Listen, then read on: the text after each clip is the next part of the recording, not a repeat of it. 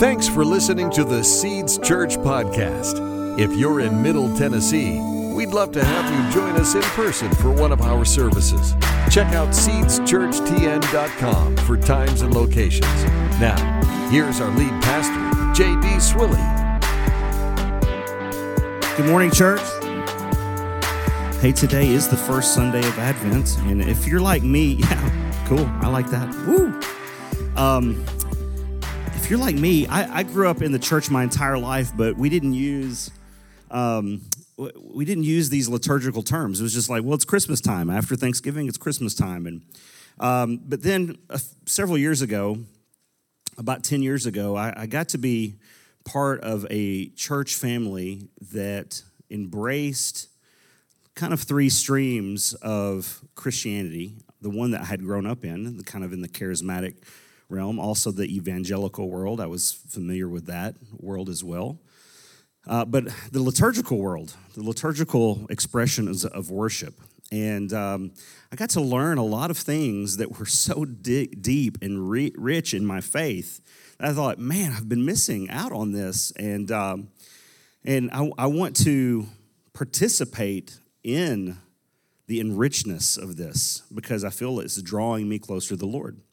And one of those expressions is this high holy, um, you know, holiday on the calendar, on the church calendar, and that's Advent. It's really kind of the beginning of the church calendar, the beginning of the year for the church calendar. And so it's the first, it's the four Sundays leading up to Christmas.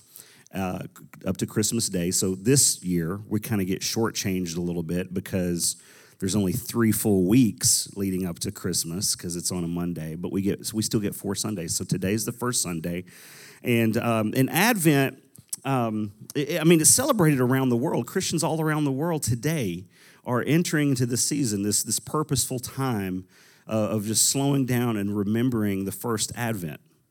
And what, the, the, word Advent comes from a Latin word, which basically means that something or someone notable is coming and we know who that is, and he has already come, and that's Jesus Christ. Amen. And so it's a season that we purposely enter to in preparation and expectation for the joyous celebration of Jesus' birth. And this is important. I remembered uh, or reminded of in, in the book of Joshua, where the Lord's instructing Joshua on how to raise up the next generation and he's talking about the, the things that I'm giving to you. Make sure that you give these to the next generation. Keep them in your mouths, keep them in your home.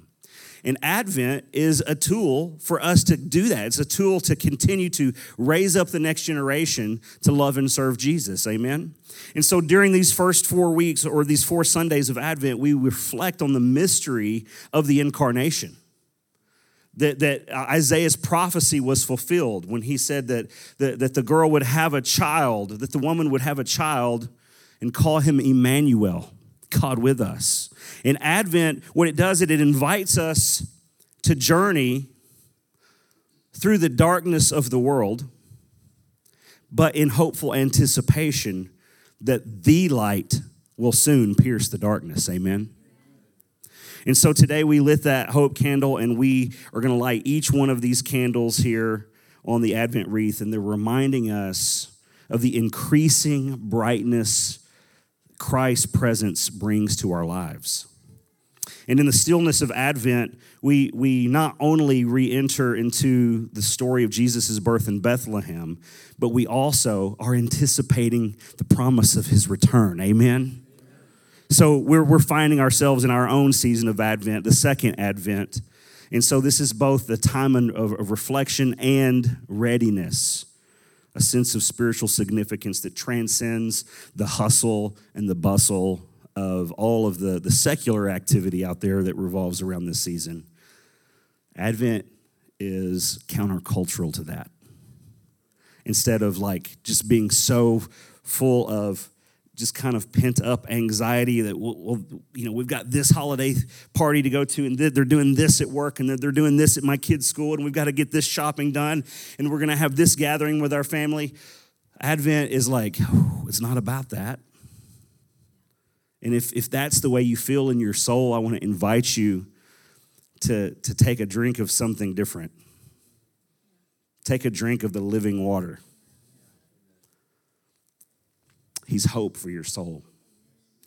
And so, as we embrace the beauty of Advent, may we find solace in the timeless truth that indeed the people who walked in darkness have seen a great light. And his name is Jesus. Amen? Amen. Amen. Well, before we get into this uh, week's message, I want to just tell you how thankful I am for you. I'm just so thankful for this church. I've just been reminded. I know that we've just come out of the Thanksgiving season. And um, just having lunch with a friend this week, and we were talking about just various circumstances in our lives and how weighty life can be. And I was just reminded that when we just get so focused on our circumstances and focused on ourselves, and, and oftentimes the things are important things. But when we become so self focused, it can rob us of our joy. It can rob us of the joy that the Lord brings. And I just think about what is, what is the antidote to that? And I believe that is gratitude and thankfulness. And I just want to tell you, church, family, how thankful and how I just want to show you gratitude for that the Lord has brought you to be part of this house, to be part of this church home. That we get to do life together. And I don't mean that in a trite way, but I mean like we get to build the kingdom of God together. We get to raise godly young men and women together. We get to hone these arrows and shoot them into the world. We get to be world changers for the, the power of the Holy Spirit within us. And as we link arms together, we get to accomplish far more together, exponentially more than any one of us could do on our own. And I'm just so thankful for you. Uh, I just want to also remind you that uh, Christmas letters, you know, we heard the announcement, Christmas letters is coming up. And guys, I'm telling you what, this is a big deal. The choir uh, was rehearsing this last Wednesday, and my goodness, it's going to be good. And I don't just mean that because of the talent and the, the songs, I mean the, the, the Holy Spirit anointing is going to be present on these days. And I want to encourage you to be here. I want to encourage you to invite family or friends that need a touch from heaven to be here. It's going to be so good. Right there in the seat back of the chair in front of you. Uh, I don't know if you can see them popping up or if they've fallen down into that pocket, but you've got some invitations there, uh, little little cards to pass out to friends and family. There's a little QR code on the back that they can scan to get their tickets. It is important. We, uh, we, the reason we have dates on Saturday night and Sunday morning or because we, we need all the seats. And so uh, the, the tickets kind of help us make sure we disperse people and that everybody gets a seat. Amen. So if you yourself haven't already reserved your tickets, please do so for you and your family too.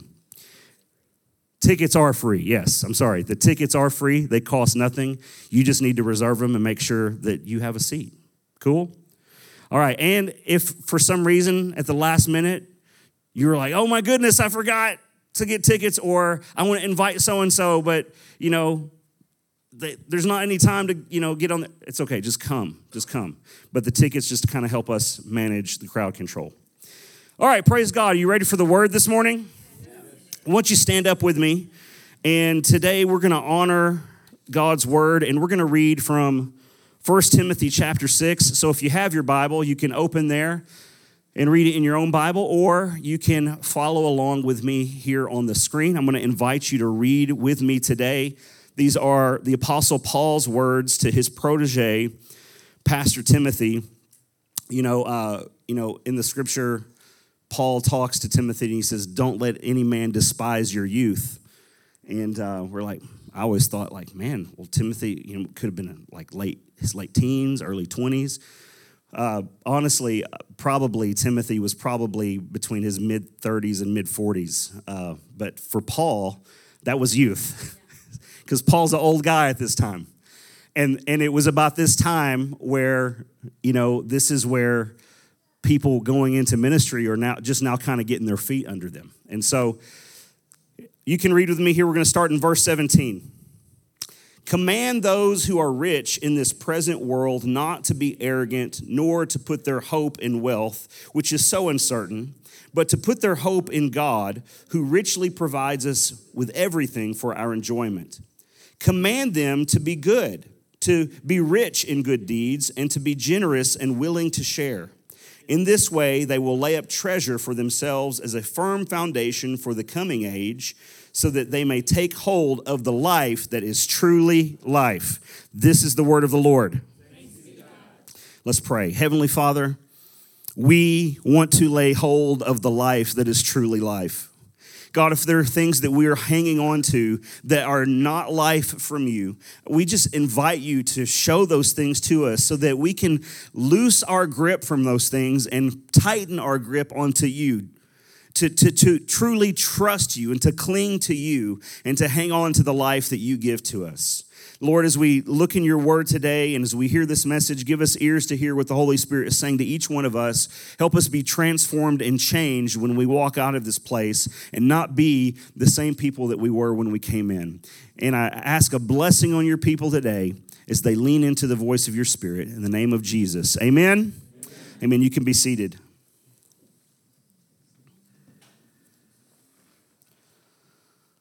A couple of weeks ago, we started this talk about leaving a legacy, and we started talking about why we exist as a church. You know, um, God, I don't believe that God decided to plant Seeds Church in Middle Tennessee because he was bored and didn't have anything to do. and I don't think that the Lord planted Seeds Church in Middle Tennessee because you know, people who were already Christians just needed another place to worship. What God had in mind for Seeds Church, for the people that call this place home, and for the people that will call this place home, is that we would make a significant impact for his kingdom that would echo throughout eternity. And so, so we exist, yes, for people who already know God, are, and they're alive in Christ. And we also exist for people who do not yet know the Lord and they're still dead in their sin. And one day they will become alive in Christ. And our purpose is to introduce them to the real Jesus because they were created to be in relationship with Him. And so we're establishing the kingdom of heaven here on earth. Our mission is to help people discover who God created them to be and, and help, help equip them to do what God called them to do. We want to help people know God and follow Jesus. We want to help people and, and walk with each other together towards freedom from the sin and the weights that try to slow us down. We want to discover our God given gifts and talents and abilities and resources and purposes. And we want to activate those things in such a way that we're not only making a difference today, but what we're doing is going to make a difference that counts for eternity. Amen? And that's what legacy is all about. Legacy is about making a difference that outlives us. It's about you making a difference on this earth that outlives your, your 80 years here. Or Gigi, your 93 years. and you're, you're making a difference that, that outlives that, not to make a name for yourself, not so that your name could be plastered on a building somewhere or in a placard somewhere, but you're doing it for the glory of God. You're doing it because He's worthy. Eternity. It's what that's what it's about. And eternity is our great motivator. Eternity ought to be the filter through which we make all of our decisions in life. Eternity ought to be the lens through which we look at and we decide this is how what we're going to do with my life. James chapter 4 tells us that, that life is like a vapor. Not vaping, but life is like a vapor. It's like a puff of smoke. It, it's here in one moment, but in the next moment, where is it? It's gone, it's disappeared. Many of us, if you've lived any amount of time on this earth, you, you've probably lost someone close to you, a family member or a friend. And it's a reminder that life is like a vapor. A few years ago, right before Thanksgiving, Jamie lost her Uncle Dan. 63 years old. I used when I was a kid, I used to think 63 was old. I don't think 63 is very old. And it wasn't like some long term illness that he was in the hospital for weeks or months. I mean, it just kind of happened. It happened suddenly. Uncle Dan back in Iowa. And, and, and, Jamie's family, they decided they, they were not going to get together that year for their big family Thanksgiving dinner. I said, What? What? I don't understand that. Well, they're just so reeling with the pain from Dan's death that they didn't gather together as a family. And I just, I really, that doesn't make any sense to me whatsoever. And as we're, we were talking about this, Jamie said something that kind of made the light bulb come on for me about why that is. And she says, they don't know how to grieve with hope. oh, they don't know how to grieve with hope. They don't have any kind of eternal perspective. And when she said that, it made sense then. I was like, oh, well, if I was in their shoes, then I might feel that way too. You know, as believers, we do experience and feel loss, but the loss is temporary. If we are in Christ, then we have eternal perspective.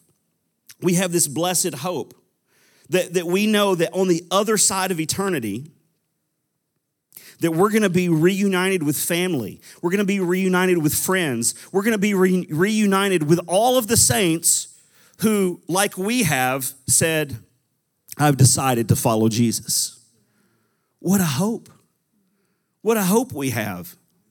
Eternal perspective gives us hope for what our lives will be like after this life. But we're gonna miss the point if we just live this life without tomorrow in mind. Eternity must be the underlying current of our entire lives. It must be the underlying current behind everything that we do, everything that we are with our lives. None of us are promised tomorrow. And even if we do live our 80 years or 90 years, that is a small window of time here on the earth. Compared to eternity, it's hardly a blip on the map. But the awesome thing is, is that during this small window of time that each and every one, every, every one of us has been given, we have the opportunity to live our lives in such a way that it makes a difference for eternity. That's incredible. The apostle Paul, he writes to Timothy in this passage that we just read in 1 Timothy chapter 6. You can put it back up there. And, and um, but, but just for reference, you can kind of look at that. But Paul makes the, the, the distinction between the present world that we're living in and another age that is coming. Paul's saying that there is a life that's beyond this life. And, and where you want to spend the majority of your investments and your efforts is not what's going to happen just right here, right now, but what's going to happen for all of eternity in the coming age. Not spending everything that you are and not spending everything that you have on just being gratified in this present world. Uh, and, and listen, I'm not saying that you shouldn't be smart or wise with, with what God's given you here on this in this present world, in this present life. You should be smart and wise. Why?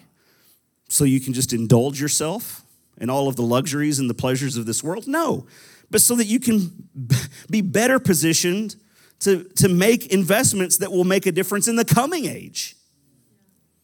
Why is it so important that we focus on eternity and not just enjoy the pleasures of this present world?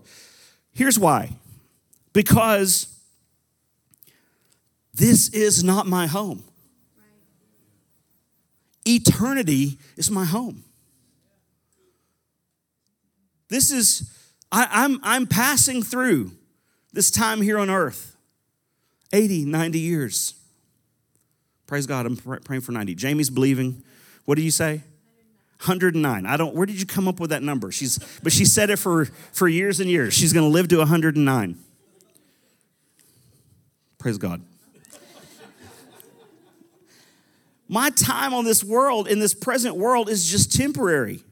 There is, like Paul said, there is more to this life than this life. My home is in eternity. A lot of us, we get so caught up and carried away, and we get so worked up with all the stuff in this present world, in this present age. And, and some of it is, could be good things, some of it could be not so good things. But we're, we're all wrapped up in this. And, but in John chapter 14, Jesus, he addresses his disciples and he redirects their attention. And this is what, what Jesus said in John chapter 14. You can uh, go right there with me in your own Bible, or you can read it on the screen. I to encourage you to bring your Bible to church with you. I mean, if you don't, if you can't bring your Bible to church with you, where can you bring it with you? we want to be Bible people, amen? We're Word of God people. Let's tote this thing wherever we go. Some of you tote it in your pocket on your phone. That's great too. I encourage you to get one of these versions here with paper and leather. Um, it doesn't have to be leather, but paper. The thing about this is like when you open it up, you don't get like text notifications that pop up. Anyway, this is kind of be distracting sometimes. This is, this is what Jesus said to the disciples, John chapter 14. This is happening during um, the, the Last Supper. This is, this is part of the discourse during the last moments that Jesus spends with his disciples before he goes to Gethsemane. And he says this Do not let your hearts be troubled. You believe in God, believe also in me. My Father's house has many rooms and a big yard where we can play football. if you don't know that joke, then you didn't listen to CCM in the 90s. So, anyway, it's okay. If that were not so, would I have told you that I'm going there to prepare a place for you? And if I go and prepare a place for you, I will come back and take you to be with me, that you also may be where I am. You know the way to the place where I'm going. Don't let your hearts be troubled. It's so easy for us to get focused on just the here and now. But Jesus said, pay more attention to the later. Our tendency is to give attention to the temporal things, but Jesus points us to the eternal things. When, when Paul was incarcerated, in, he, he was incarcerated by Rome for preaching the gospel. He, he wrote a letter to several churches, and one of them was to the church in Philippi. This is what Paul says in Philippians chapter 3, verse 18. He says, Many live as enemies of the cross of Christ. Their destiny is destruction. Their God is their stomach, and their glory is in their shame. Paul's saying is their God is indulgence. Their God is whatever they can consume that can bring them pleasure. You know, I would say that they they got the Nike mentality. Just do it. If it feels good, do it. You know, if it doesn't feel good, don't do it. Whatever brings them pleasure, that's what they're into. If it causes them pain, they're not into that. And why are they enemies of the cross? Because he says their mind is on earthly things. But our citizenship is in heaven, and we eagerly await a Savior from there, the Lord Jesus Christ. This is not my home. I'm just passing through. Eternity is my home. Paul, he follows Jesus' example here in redirecting the attention of the Philippian church. He says, Don't be like everyone else. Don't be an enemy of the cross by making an idol out of your own indulgence. Get your mind off of earthly things that are not going to amount to a hill of beans, like my daddy used to say. You know? Why are you so worked up over that? It's not going to amount to a hill of beans. It's not. Things are going to get tested by fire. What's going to remain?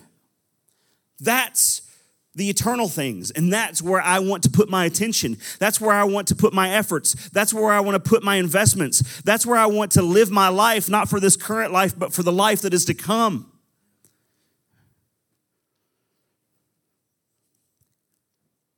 Guys, I, I, um, I've been discerning what the Lord has in store for us in 2024. And um, and so sometimes you just kind of get a word and you wait on the Lord to confirm instead of just running around and just saying everything that you think immediately and think, well, God said this. We'll pump the brakes. Hang on just a second. Let's have a time of discerning before we just run around and just quote the Lord. Um, Dr. R.T. Kendall, who wrote this book, Prophetic Integrity, a year or two ago, he's like, he, I mean, this is a guy I respect a lot. This is a, a general in the faith. He's still alive with us on this earth, but who knows? who knows when he'll pass from this life to the next? He's close, he's on the edge. And um, he said in his book, you know, it'd be best, it'd be better for us if we didn't just run around and just say all the time, the Lord told me this and the Lord told me that, and God said this and God said that. It'd be better if we would just have discernment and say, I think that the Lord is saying. I think that this is what the Lord might be saying. Anyway, that's a freebie. You don't have to pay any extra for that today.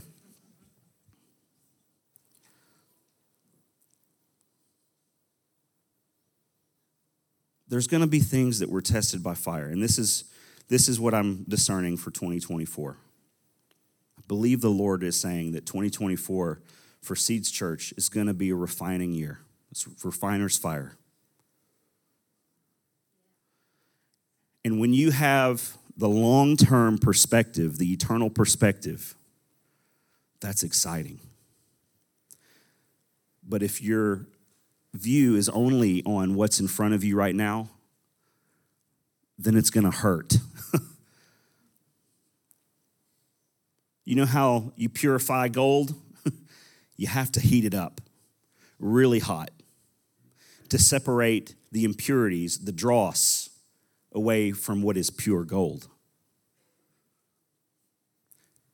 Refiner's fire. Ooh, wow, that sounds good. Praise the Lord. Yeah, if you have eternal perspective. But if you don't, you're just going to be in a world of pain. But when you, if you have a eternal perspective and you walk through some hard things, some difficulties, some pain, the Lord burning some stuff off of you, like, okay, I can handle this because I know that the Lord's refining us. He's refining me. He's refining me as the, as the leader of my home, man. He's refining me as a mother to my children and a, a wife to my husband. He's refining us as a church to be better used as a tool for to advance the gospel. Amen. All right, so that's coming.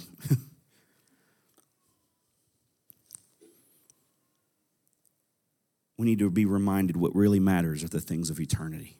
Why? Because it's our home we should live today, not again for this tiny dot of this present life that exists on the timeline of, of, of, eternity, but we should live today for the timeline that exists beyond the tiny little dot. That, that, this line that goes on forever and ever and ever and ever. We get so caught up and we get so carried away with only what matters here. What I have what I look like, what I drive, where I live, how I dress, what's in my bank account. What do people think of me? We get so focused on the finite dot of our time here on earth and we, neg- we neglect the infinite line. But what really makes the most sense is that we would invest our lives not just to the dot, but to the line that goes on and on and on and on. The writer of Hebrews talks about this. Hebrews chapter 11, it's commonly known as the, the Faith Hall of Fame.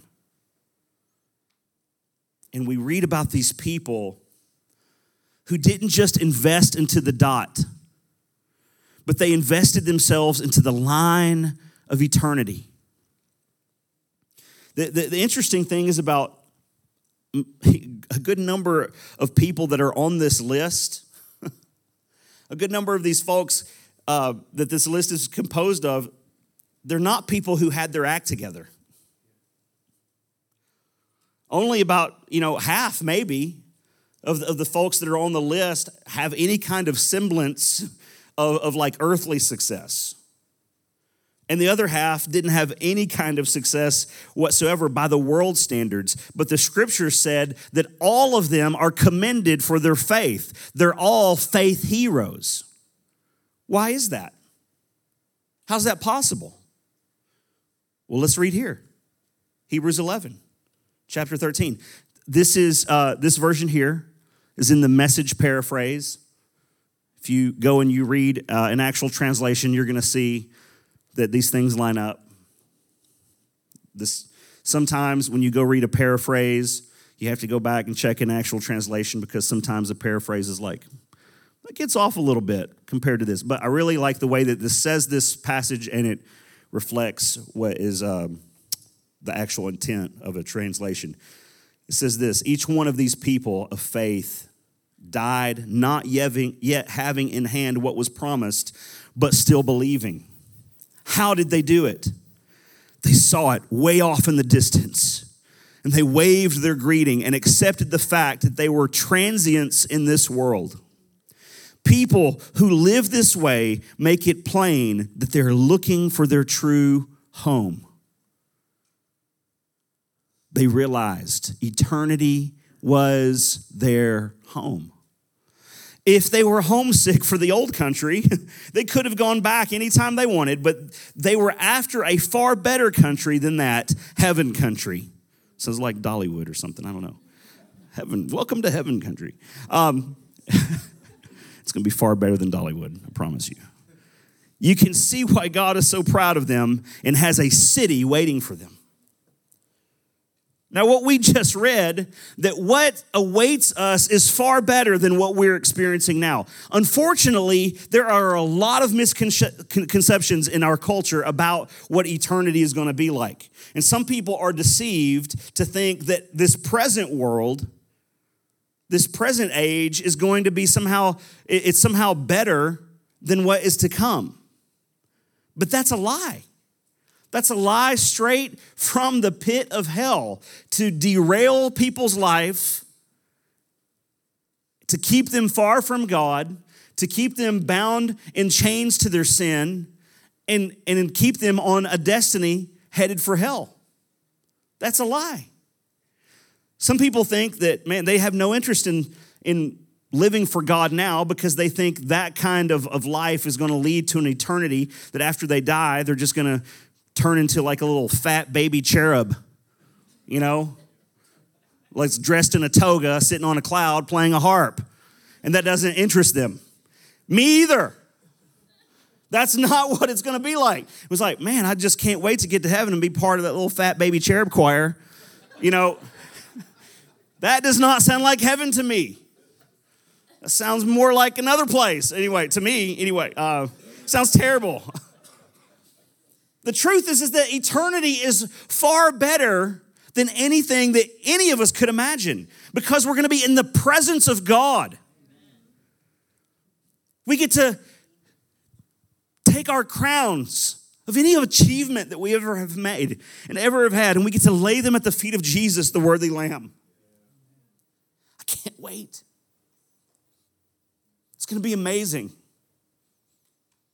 It's going to be far better. There's not going to be any war. It's not going to be any murder. No racism.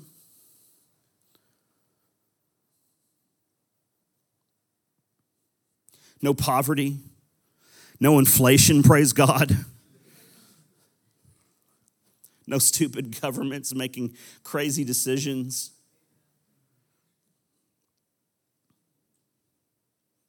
No traffic on Old Fort. no long drive through line at Chick fil A. Tennessee Vols are going to win us a national championship in heaven. I just know it. Every year, yeah.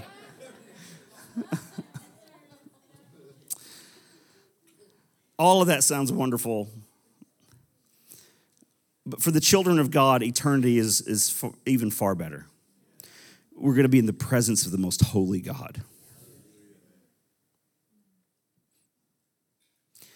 So, why should you be concerned about leaving a legacy?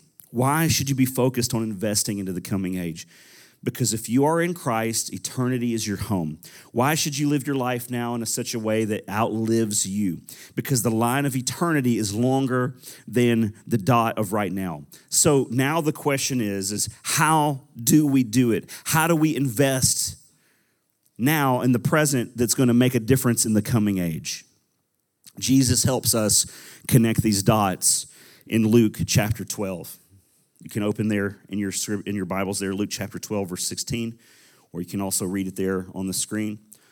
Again, I always recommend be familiar with your Bible on your Bible, know where things are. Luke chapter 12, I'm getting there myself.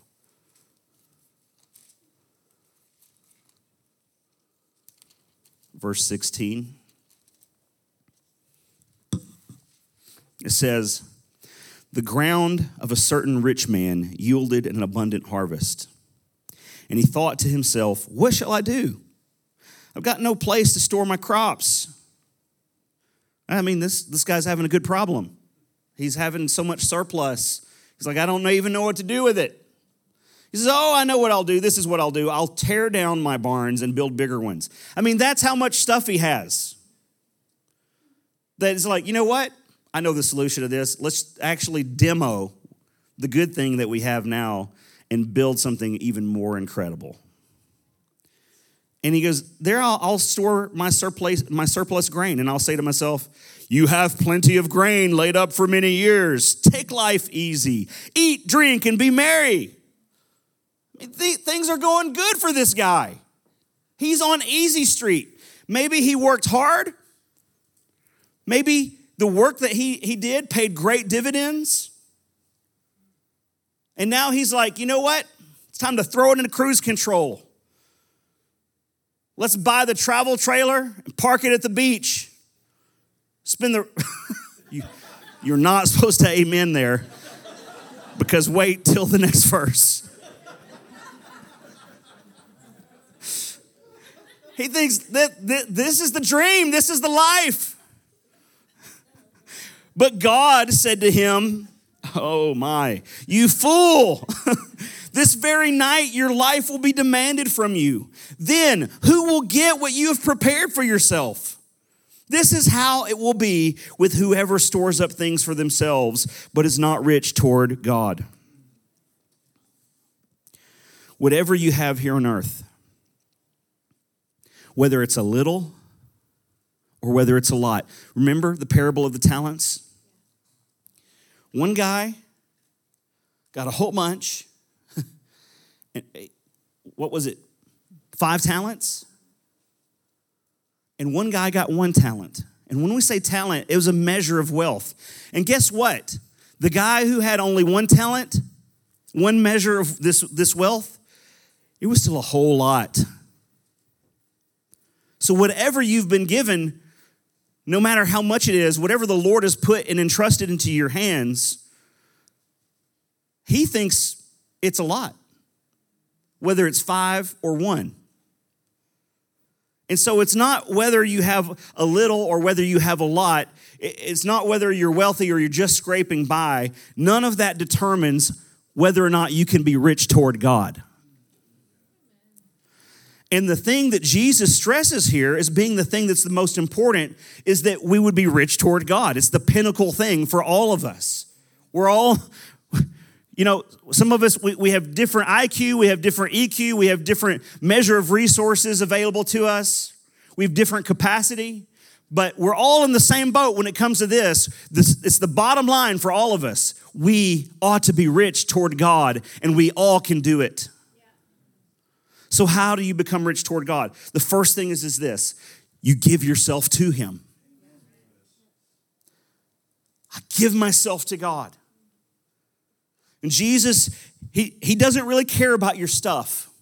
He cares about you. You are the thing that he wants. And it just so happens is that when you give yourself to God, you also Give him everything that you are and everything that you have and everything that you're responsible for. That's what it means to give yourself to him. It all belongs to him. Dr. John Sutherland Bonnell, who pastored Fifth Avenue Presbyterian Church in Manhattan for like 26 years, um, wrote a lot of books, really smart guy, loved the Lord God used him in a, in a great way. I love what he said. He said, If you first give yourself to God, all other giving is a breeze, basically. It's easy. If you first give yourself to God, all other giving is easy. It, it starts with saying, God, I'm yours. Everything that I am, everything that I have, take it. It all belongs to you. Not just a portion, God, but take it all. Take my life, take my marriage, take my kids. Yes, and some of you are like, yes, take my kids, Lord. But take it all. Take my job, take my possessions, take my hopes and dreams, take all of it, God. Paul wrote to the Corinthian church in 1 Corinthians 6, and he says, You are not your own. You were bought with a price. So honor God with what he's given you, honor God with your body. Uh, it's like at the very core, there's this heart that cries out to the Lord God, I don't need all that stuff. I just need you. I, I, I want to be rich towards you, God. How do I do it? I give myself to God. So if you if you already belong to God, then that means the next thing to be rich toward him is that you need to act like a steward, not like an owner. Why? Because it all belongs to him, right? I gave myself to God, everything that I am, everything that I have. So now I conduct myself like a steward, not an owner. You're stewarding like some of us, we steward like a portion of it belongs to God and a portion of it belongs to me. But if you give yourself to God and you're becoming rich in God, then it all belongs to Him, and then you should steward it that way. You are not an owner, you are a steward, you are a manager. All of your time, all of your talent, all of your treasure, it belongs to Him, and you are the steward of it. You manage it.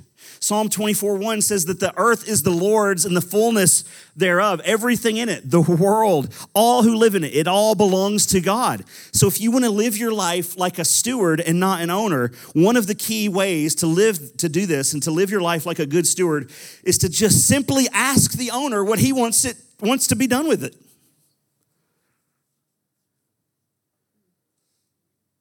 I, it's my job to execute but it, it's, his, it's his intention, it's his, his purpose, his will. God, what do you want to do with what I have under my stewardship? That would be a good place to start.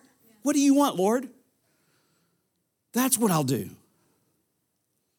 So, if you want to be rich to God, you give yourself away. You act like a steward and not an owner. And then you also, you're intentional. Be intentional.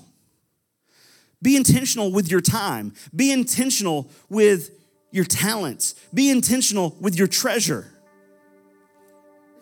Ask the question how can I invest my life in such a way that it maximizes the difference that I can make for eternity for the glory of God? I'll say that again. Ask yourself the question How can I invest my life in such a way that it maximizes the difference that I can make in eternity for the glory of God?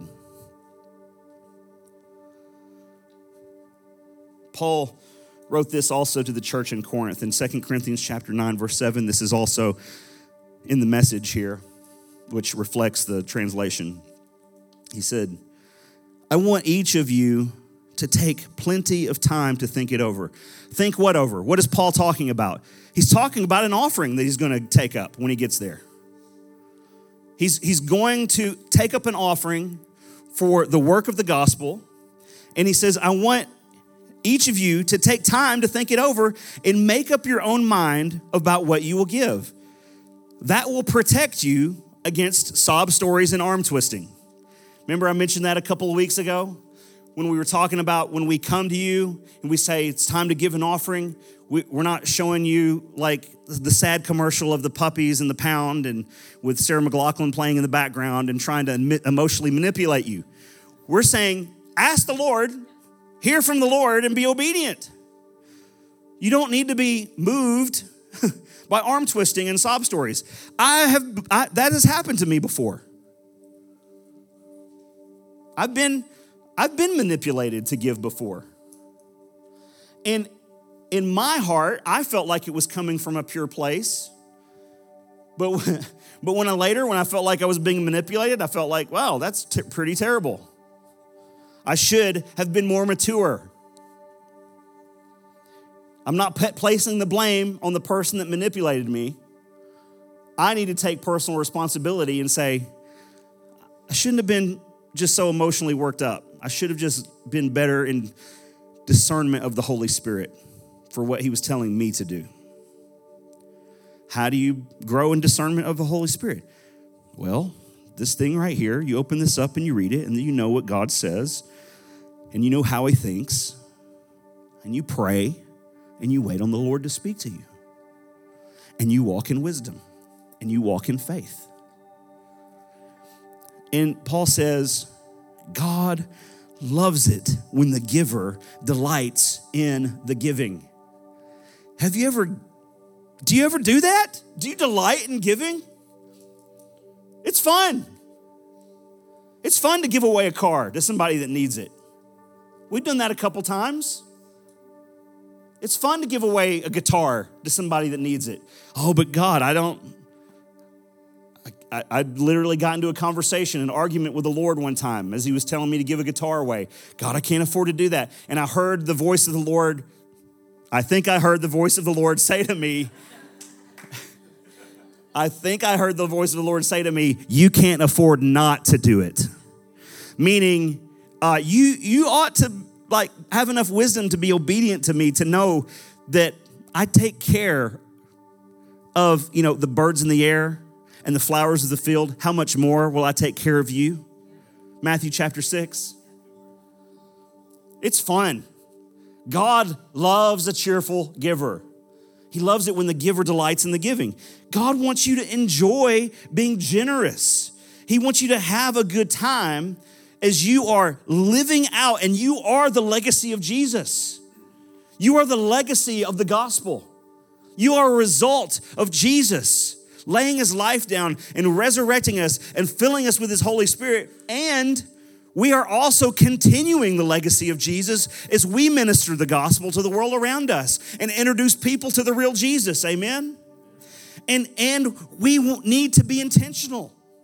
That's why we announced this a couple of weeks ago that we're going to have this legacy offering on the last Sunday of this year. Now, listen, you might be out of town. You know that already. Well, we're going to be out of town that day. That's okay. You can bring your offering early. That's that's fine. But the reason that we're doing it this far in advance, letting you know about it, is so that you can be intentional.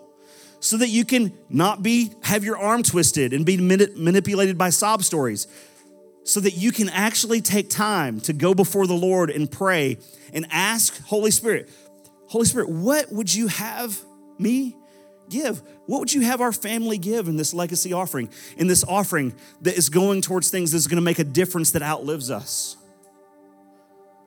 This is above and beyond our normal tithes and our normal giving. But we're going to take whatever it is that we, we give and we're going to invest it into the most into the things that make the most impact that will echo throughout eternity. We want to make a difference with our lives that outlives us. We want to leave a legacy. So think about this.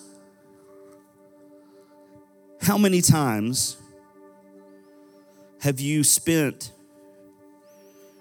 your time, your talent, your treasure on something that was temporal and you missed it?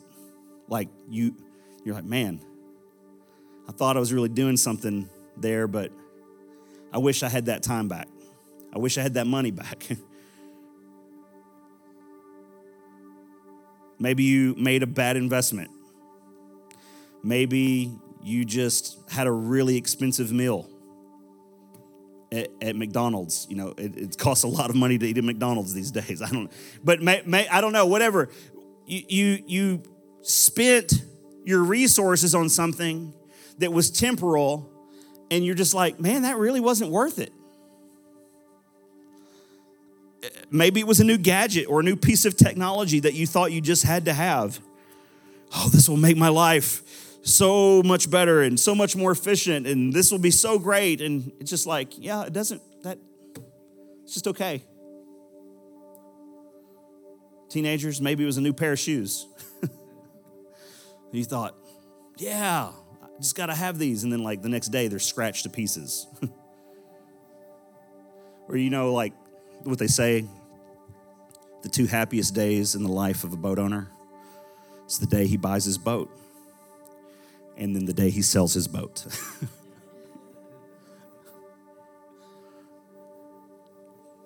Listen, it's often true that you're going to miss whatever it is that you spend on temporary things.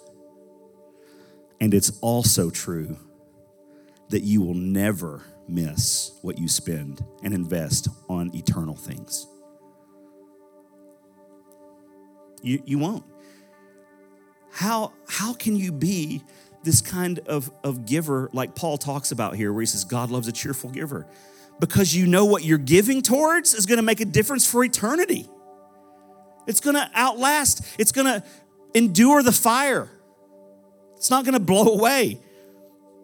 What you spend on eternity will be the greatest investment of your life. Guys, this is not about just an offering that's coming up in a few weeks from now. This is about living a lifestyle of a giver. the, the, the happiest people, the most joy filled people that I know are, not the ones who have the most money in their bank account or have the most assets or have the most protection in this life or have the most toys. The happiest people that I know in life are the ones who are the most generous, no matter how much or how little they have. I know people that have great means and they're very generous and they're very happy people. But I also know people who don't really have a lot of means, but they're generous with what they do have, and they're very happy people.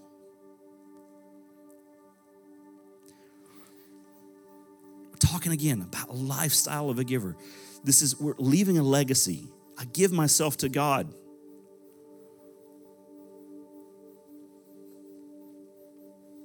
I heard this once years and years ago. It was probably the first year that Jamie and I got married.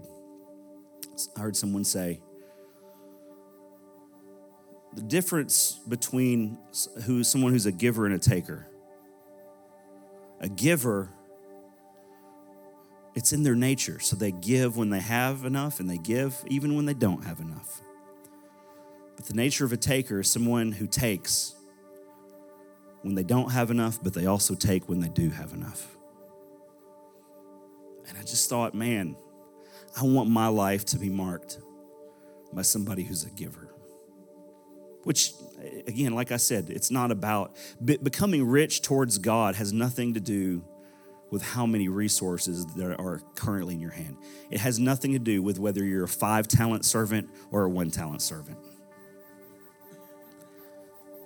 So, whatever I have, I'm going to give it to God. I'm going to give myself to God. I'm going to act like a steward and not an owner, and I'm going to be intentional. Would you stand with me as we pray today?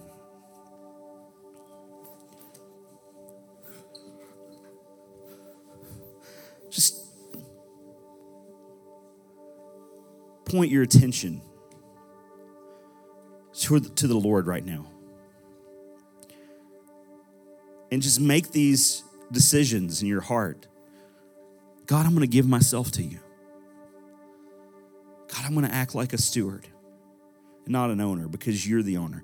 God, I'm going to be intentional and not just be just float through life acting on every whim and being manipulated by the culture, being manipulated by emotion.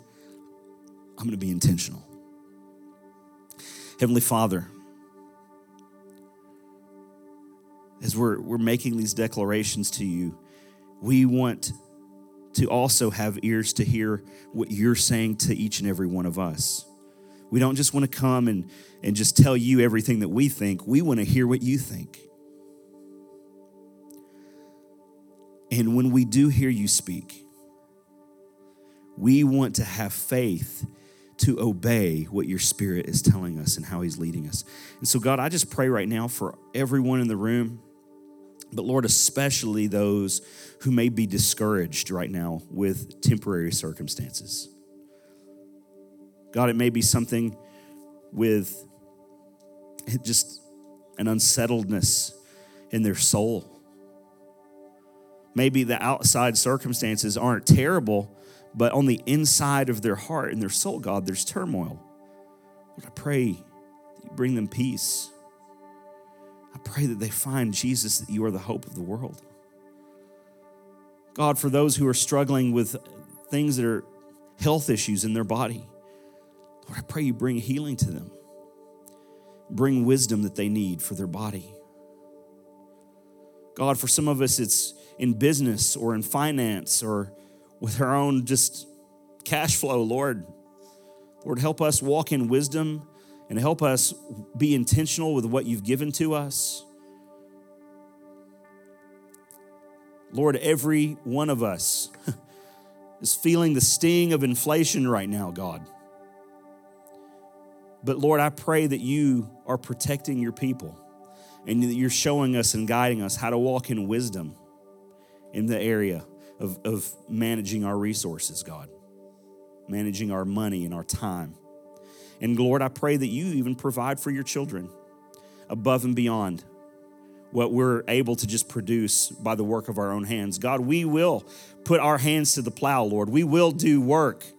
But Lord, we trust you to take care of us. We do not have our trust in our own strength. So, Lord, I just pray you would stir within us eternal hope found in your Son, Jesus. Jesus, you are the hope of the world. God, we remember the first advent when you came to this earth, and we find ourselves here in the second advent. We're expectantly waiting on your return. And while we wait, give us wisdom in how we can be intentional and with every part of our lives, God, in living and in serving and in giving, every part, God, help us invest our lives in such a way that it makes a difference for eternity. It makes a difference that outlives us for your glory. And Lord, I pray for each and every person here who's a parent or a grandparent or each person in here who's not yet a parent, but they're going to be. Lord, help us teach our kids.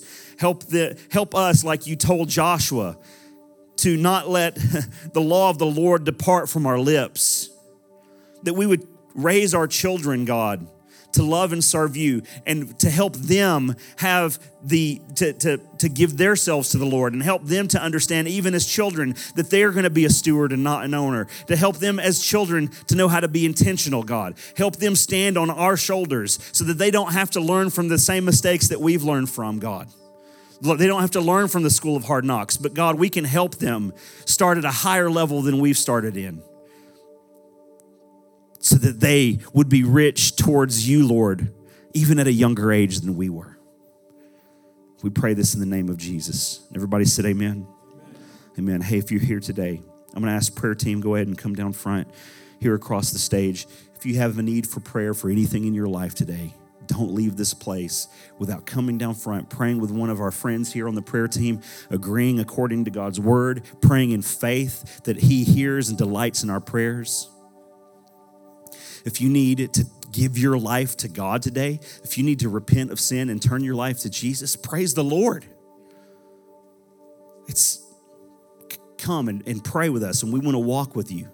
We want to get to know you. Today, I have a benediction for us, and it comes from two passages one from Ephesians 5 and Matthew 6, and it's just kind of did a mashup for this benediction. And this is something I'd like for all of us to pray together. So we're going to put this on the screen, and I want to invite you to just pray this with me. Holy Spirit, help me live intentionally. Help me to live wisely, making the most of every opportunity. Help me invest into eternity because where my treasure is, my heart will be there too. In Jesus' name we pray. Amen. Amen. Go in peace to love and serve the Lord. Thanks for listening. Stay connected with us at seedschurchtn.com and on social media. Our mission at Seeds Church is to help people discover who God created them to be and equip them to do what He called them to do. One of the easiest ways you can help us accomplish our mission is by simply sharing this podcast. You can do so by subscribing, leaving a review on iTunes, or sharing it with your friends on Facebook. Thanks again for listening. We hope to see you soon.